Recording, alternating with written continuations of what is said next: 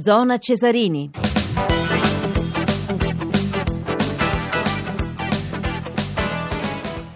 Sono le 19.56 minuti, torniamo in diretta dagli studi RAI di Saxa Rubra con Emanuele Di Cavio che intanto ha preso posizione eh, alla realizzazione tecnica. Siamo nell'intervallo della sfida fra Lazio e Vitesse. Lazio, ricordiamo, già qualificata alla fase successiva ai sedicesimi di Europa League con uh, la sicurezza del primo posto nel girone al termine del primo tempo. Il parziale di 1-1 era andato in vantaggio il Vitesse con uh, l'Assen e poi il pareggio di, mh, per la Lazio di Luis Alberto. Nell'altra gara del girone, quella che vede impegnata Nizza e Varegem, in vantaggio la squadra francese con una doppietta di Balotelli al quinto e al trentunesimo.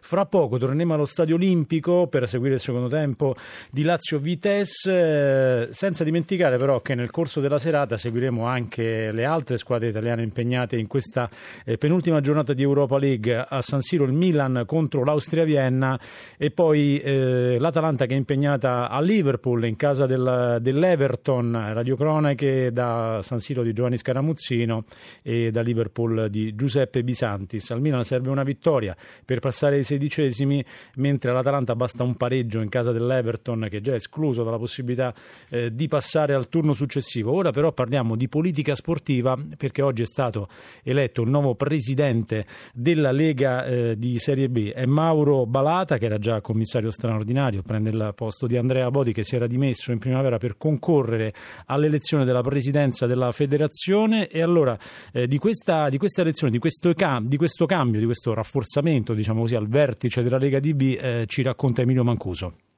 Buonasera, buonasera a te e ai nostri ascoltatori da Milano. Fumata bianca dunque oggi in via Rossellini in Serie B c'è un nuovo presidente, si chiama Mauro Balata, classe 1963, nato a Tempio Pio Pausania, sardo di origine ma romano d'adozione, avvocato cassazionista, anche procuratore federale. Lo scorso 13 settembre, come dicevi, era stato nominato commissario della Lega DB e in poco più di due mesi ha approvato il nuovo statuto e rivista la governance. Balata, amico di Carlo Tavecchio, molto vicino a Cosimo Sibilia, da tutti indicato come il prossimo futuro presidente della Federcalcio. Elezione bulgara, 17 voti a favore, sui 22 a disposizione, assente solo il Brescia, Massimo Cellino ha preferito il sole di Miami alla nebbia meneghina, come dargli di torto un solo voto invece per Gianluca Paparesta, ex arbitro ed ex presidente del Bari che è andato via sbattendo la porta. Balata, come diceva lo studio, succede ad Andrea Bodi che nel frangente è diventato presidente del credito sportivo. Ascoltiamo una sorta di manifesto politico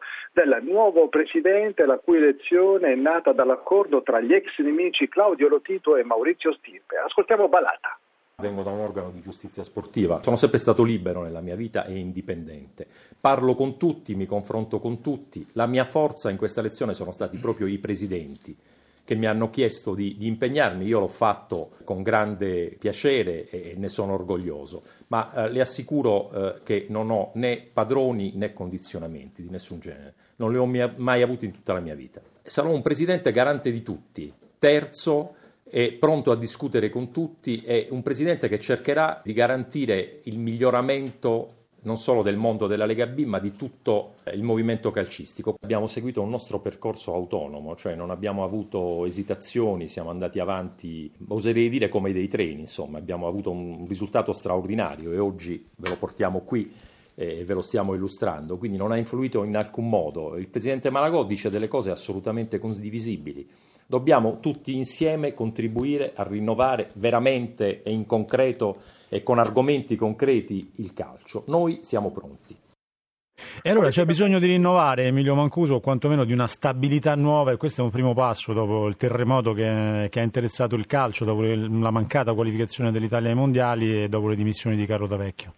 Proprio così, proprio così, terremoto ancora in corso, politicamente è un passaggio importante, non sono giorni come sappiamo di caos e polemiche, il giorno dopo peraltro l'ultimatum di Malagò, se entro l'11 dicembre non ci saranno i vertici di Serie B e Serie A, arriverà il commissario in Federcalcio, sistemata la Serie B, ora toccherà a quella che un tempo si chiamava la Confindustria del Pallone, lunedì prossimo assemblea elettiva, domani vertice tra i presidenti, sarà un fine settimana di trattative, c'è un nuovo, nuovo per la carica di amministratore delegato, quello di Umberto Gandini, AD della Roma e per anni il ministro degli esteri del grande Milan berlusconiano, una partita a scacchi appena cominciata, davvero saranno giornate di lunghe trattative.